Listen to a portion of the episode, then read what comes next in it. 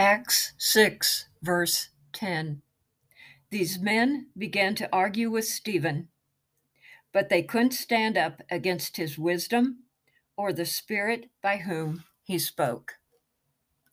Stephen, a man full of faith and the Holy Spirit, was the first Christian to die for his belief. The opposition couldn't stand up against or deny Stephen's divine insight and knowledge, for his life was firmly residing in his Savior, Jesus Christ.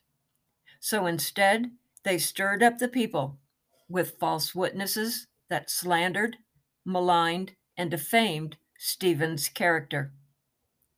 But in spite of a masterful, Holy Spirit inspired presentation of his faith, you can see in Acts chapter 7, Stephen was interrupted by a furious mob charged with blasphemy and stoned to death. Persecution for the faith comes in all shapes and sizes, from simple harassment to actual suffering for one's beliefs.